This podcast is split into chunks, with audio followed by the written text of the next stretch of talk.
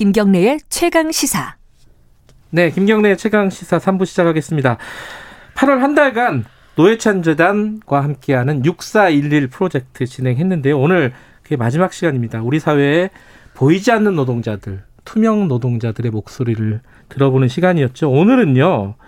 봉제 노동자들 어, 많이 줄었을 겁니다. 이게 70년, 1970년이었어요. 전태일 열사가 근로기준법 지켜라 이러면서 분신을 했던 게 지금 50년이 지났는데 그래도 많이 있다고 합니다. 이게 예전보다 규모가 많이 줄었지만은 여전히 어, 미싱 돌리고 있는 노동자들이 많이 있다고 해요.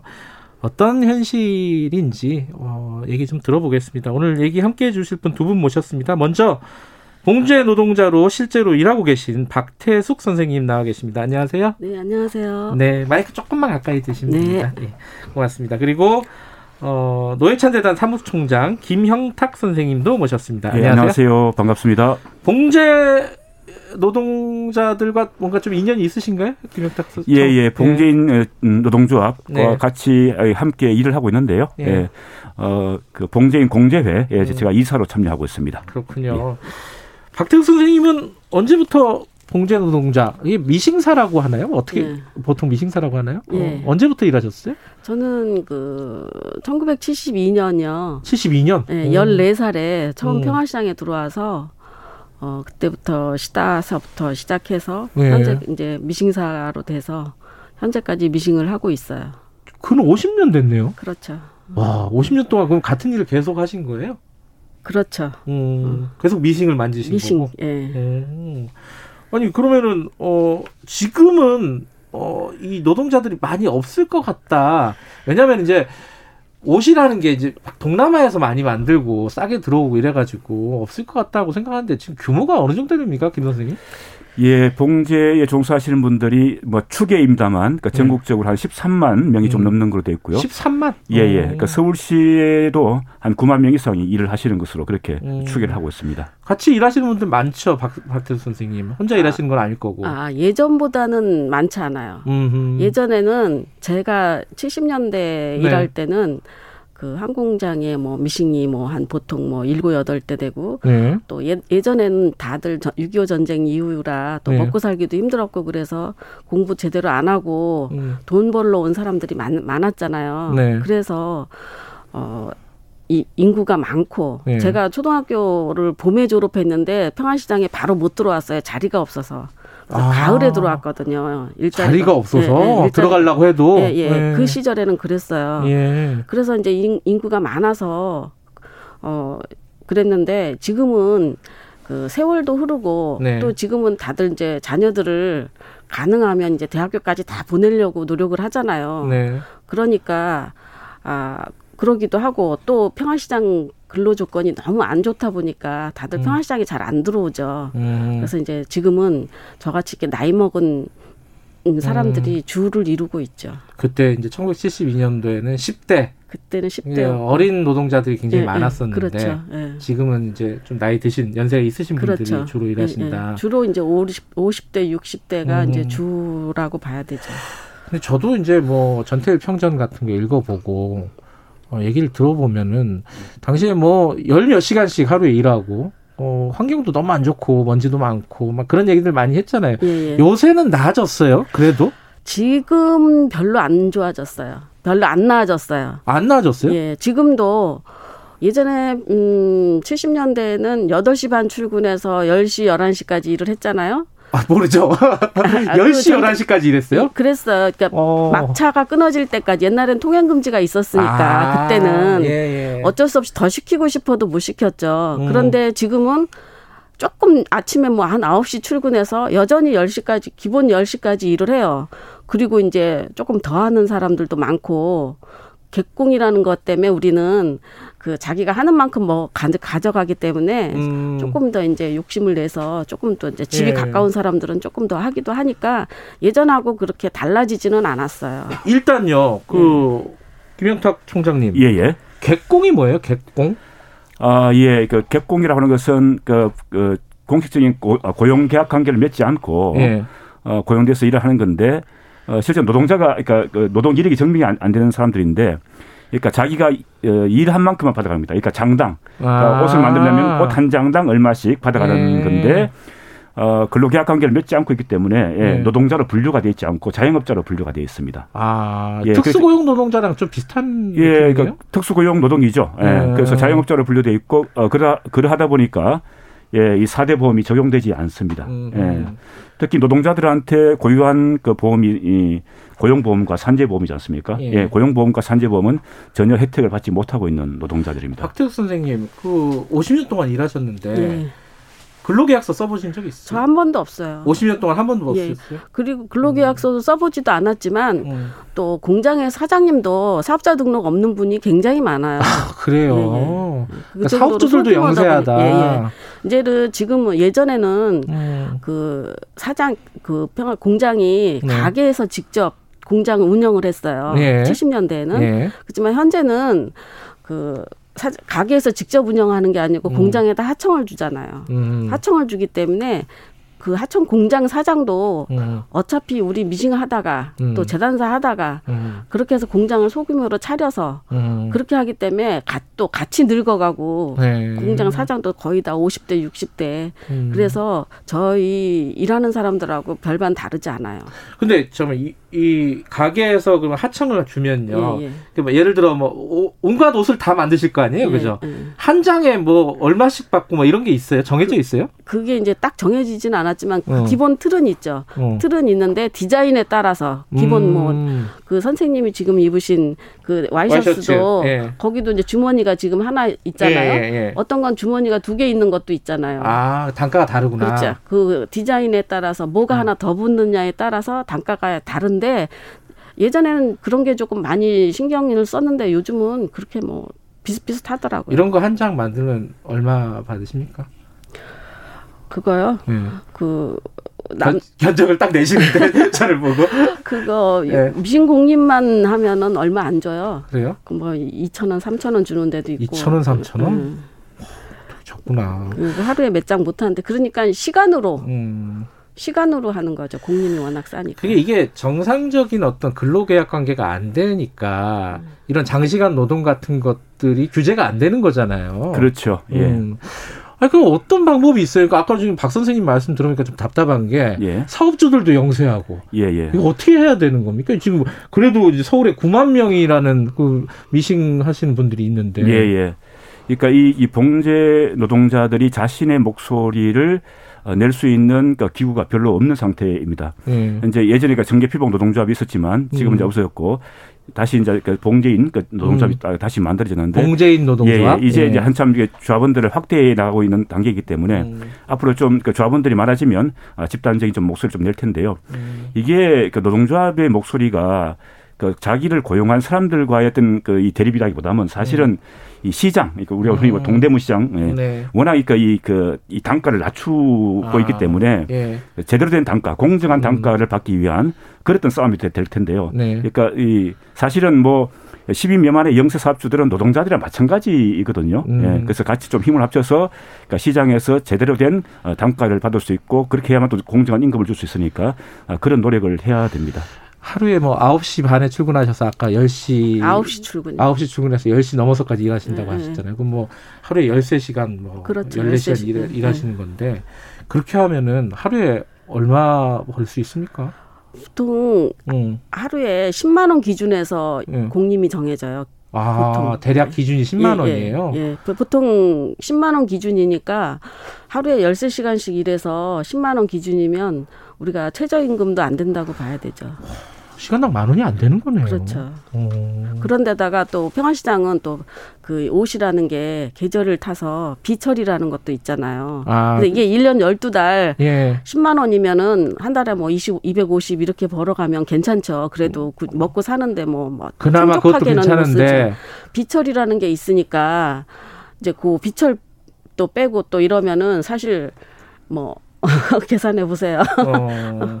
그러니까 몇 달은 또 비, 그러니까 일을 못 하는 시간이 있다는 거죠. 그래, 그게 네, 보통 그렇죠. 언제예요? 계절로 보통 따지면? 제일 긴 거는 여름철이고요. 여름엔 옷을 많이 안 사 입잖아요. 아, 그렇죠. 그러니까 여름 오. 어. 초기에 초에 잠깐 이제 뭐 옷 한 장씩 사 입고 여름엔 또 옷이 가벼우니까 티셔츠나 뭐 음. 난방 뭐 가벼운 브라우스 이런 거한 음. 장씩 사 입고 음. 그러고 마니까 여름이 가장 길고 또 뭐 겨울에서 봄 그러니까 그 제일 긴 건 여름이고 중간 중간에 계절 계절마다 공백기가 조금 조금씩 다 있어요. 네. 계절 계절마다. 그러니까 뭐 우리는 그 일, 일반 최저임금보다 훨씬 더 적다고 봐야 되죠. 일단 뭐 노동조합이고 뭐 근로계약서가 문제가 아니라 단가를 좀 올려야 되는 거 아니에요, 총장님? 예, 그렇습니다. 예, 예. 그러니까 어 지금 사실 뭐 그러니까 노동조합이라 그러면 그러니까 사용자와 노동자 사이의 그뭐 이렇게 갑과 음. 을의 그, 그 관계처럼 생각하지만 네. 실제로 이게 영세한 이 봉제 업체들 같은 경우는 병들입니다. 그러니까 병들끼리 전쟁할 수가 없는 아, 것들이죠. 갑, 을도 아니고. 예, 갑도 을도 아니고 네. 병들인데 병들끼리 싸워봐야 서로 힘만 드니까 네. 사실은 그 같이 힘을 합쳐서 어, 이, 이 노동에 대한 그 제대로 된 대가를 받을 수 있도록 노력을 좀 해야 되고. 그러니까. 예, 예. 그러니까 지금 어, 우리나라 이그 의류 쪽이 보면 예. 대부분 다 그러니까 유통 중심으로 예, 예. 상권 시장 유통 중심으로 형성돼 있는데 그러니까 외국의 사례들 보면 이, 이 봉제 의류가 패션 예. 의류가 사양 사람이 아니고 생활 밀착형으로 해서 음. 이 도심 제조업으로서 상당히 발달한 데가 많습니다. 네. 예.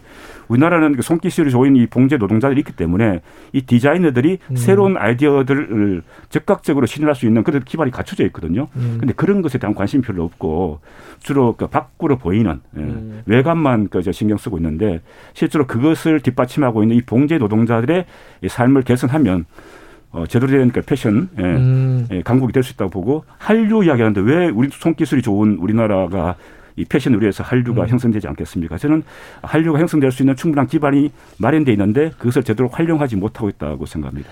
이게 이제 어 여러 가지 이제 객공이라는 어떤 시스템의 문제가 있고 그죠? 이게 제대로 정상적인 어떤 근로계약을 못 맺는 문제가 있고 단가가 너무 낮고 장시간 노동을 했는데 일당은 굉장히 좀 적은 편이고 비수기도 있고 그렇죠. 여러 가지 문제가 있는데 그 중에 또 하나가 건강 문제인데 저도 아는 사람이 그 공제공장을 한 적이 있었거든요. 먼지가 어그 실밥하고요. 예. 제가 어마어마하잖아요. 그렇죠. 시, 그, 그게 근데 제가 본 게 한 20년 전, 30년 전이에요. 요즘은 어때요? 별로 다르지 않아요. 음. 다르지 않고요. 그 먼지가 네. 겨울에는 뭐 안에 뭐 털도 털도 들어가고 이러잖아요. 네. 그럼 밥 먹을 때 예전에도 밥 먹을 때 되면 그 먼지에 우리가 밥 먹을 때 밥에 먼지가 내 제가 시다 때도 네. 밥에 먼지가 들어갔었거든요. 빨간색 하면 빨간 먼지도 들어가고 그래갖고 이렇게 건져내고 먹고 그랬는데 현재도 그래요. 그 아니 밥을 좀 나가서 사 드셔야 되는 거 아니에요? 그 빨리 일하려고 조금이라도 한 빨리 일해야 되니까 응, 일해야 되니까 가능하면 공장에다 배달시켜서 배달시켜서 먹어요. 그 먼지 구덩이 아니에요. 그러니까. 솔직히, 솔직히 말해서. 그렇죠. 음. 일하실 때 마스크 쓰고 하시죠, 보통. 안 써요. 왜 안 써요? 그거 써야 되는 거 아니에요? 써야 되는데 네. 이제 하루 종일 쓸 수가 없잖아요. 답답해서. 하루에 13시간씩 어떻게 써요? 13시간 음, 이상씩. 음.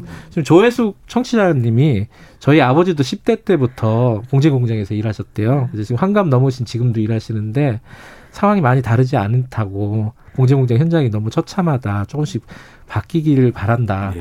자, 이렇게 시스템도 굉장히 불리하게 노동자한테 불리하게 만들어져 있고 환경도 안 되고 근데 환경 개선은 그래도 조금 돼야 되는 거 아니에요? 지금 21세기 2020년인데 이게 안 되는 이유가 뭐예요? 이 환경 개선은?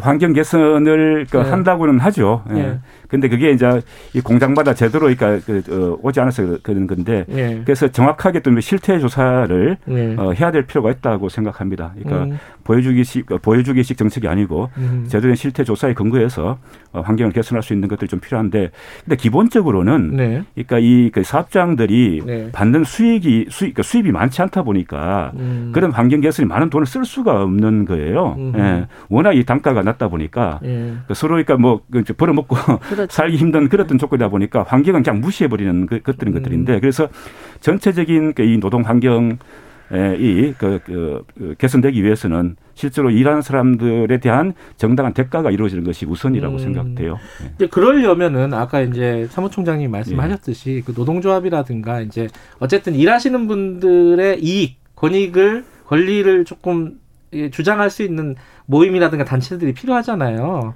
예전에 뭐 전태일 열사가 분신한 것도 그런 이유였고 노동조합 거기 아까 봉제인 노동조합 거기에 네. 가입하셨어요, 박 선생님? 네. 아왜왜 왜 가입하시게 된 거예요 처음에는? 아 제가 72년도에 평화시장에 들어왔다 음. 그랬잖아요. 네. 76년도에 노동조합을 알았어요. 음. 그때 그 시다 때 그래서 음. 이제 그때 청계 피복 노조였겠네요. 네, 네, 네. 그때 노동조합을 알았는데 예. 그때 제가 마침 이제 음, 노조 노조에서 시간 예. 단축을 해가지고 그때는 8시에 퇴근했어요. 음. 그러니까 그 시절이 너무 그립죠. 음. 그리고 노, 그때는 노동조합에서 또 임금도 그뭐옷 하나 단가 이렇게 다 정해갖고 임금도 이렇게 올리는 올리는 노력도 했고. 76년도에요.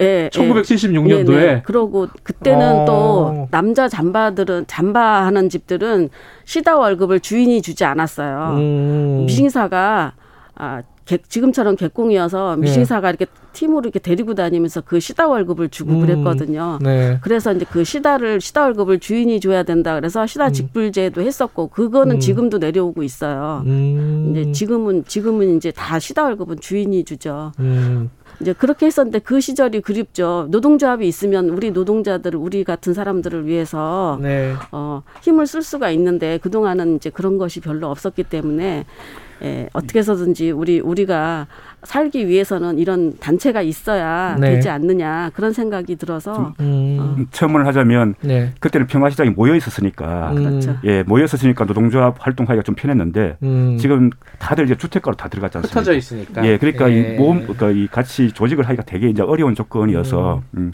이건 좀 별다른 노력 좀, 좀 필요하고 그래서 그러니까 이 봉제인 그 노동조합에서 이 봉제인 공제회로 음. 예, 공제회로 해서 이 노동자들을 묶 기 위한 그런 작업들을 음. 하고 있는 음. 거죠. 그 활동하시니까 좀 나아졌어요? 나아지기는? 뭐 변화가 있으니까 아직은 뭐 얼마 안 돼서 아, 그렇게 큰 눈에 예. 띄는 변화는 없지만 예. 이제 노력하면 되겠죠. 예. 음. 지금 그 어, 어깨가 좀 안 좋으시다고 예. 그 미싱 일을 50년 하셔갖고 그렇게 된 거예요? 어, 저는 그렇다고 봐요. 음. 제가 거의 50년 가까이 일을 했잖아요. 네. 그러니까 이 평화시장에서는 다들 이렇게 음. 긴 시간 저같이 미싱사들은 거의 다 이렇게 4, 50년씩 사, 짧은 사람이 한 30년 음. 이렇게 일을 하다 보니까 또 우리는 이렇게 의자가 이렇게 등받이 있는 의자가 아니고 긴 나무 의자에서 일하기 편하게 예, 예. 그런 데서 일을 하다 보니까 이게 기댈 수도 없어요. 허리도 안 좋으시겠네. 예, 예. 그래서 이제 뭐 예. 대체적으로 디스크는 기, 디스크하고 이목 음. 뭐 수그리고 일하잖아요. 그 네. 기본적으로 다 있고 어깨하고 이 방광염하고 이런 건 다 기본으로 있거든요. 방광염 화장실 자주 못 가니까. 예, 예. 그래서 어. 저도 옛날에 한 10년 전에 방광염 치료를 한 경험도 있고요. 음. 현재는 어깨가 어깨가 안 좋아가지고 몇 년 전에 오른쪽 어깨를 수술을 했었어요. 음. 근데 이제 또 이제 왼쪽 어깨가 안 좋아가지고 예. 조만간 수술을 하게 될 것 같아요. 우혜진님이 청취자분인데 시어머님이 봉제일을 오랫동안 하셔서 어깨 수술 받으셨대요. 똑같이. 네, 네. 지금도 여전히 최저임금 받고 계시다고. 음. 참 이게 사양산업이라고 보통 얘기하잖아요. 예. 이게 그렇지만은 여전히 많은 노동자들이 일을 하고 있다. 이게 가장 중요한 것 같습니다. 그리고 아까 이제 시다라는 말을 썼는데 예. 방송에서는 뭐 보조 이쯤으로 쓰면 좋긴 하겠죠. 아, 근데 예. 시다라는 말 견습 예전에는 예. 그게 일본 말이라고 견습공이라고 그랬었어요. 예. 알겠습니다. 어찌됐든, 어, 그래도 모임 노조도 만들어지고 뭔가 변화의 움직임이 좀 예, 예. 만들어졌으면 예. 좋겠습니다. 오늘 여기까지 얘기하죠. 고맙습니다. 아, 예, 예 감사합니다. 감사합니다. 예, 박태석, 실제로, 어, 봉제노동을 하고 계신 박태석 선생님, 그리고 노회찬 재단의 김영탁 사무총장님과 함께 6411 프로젝트, 어, 노동자들의 이야기 마지막으로 해봤습니다.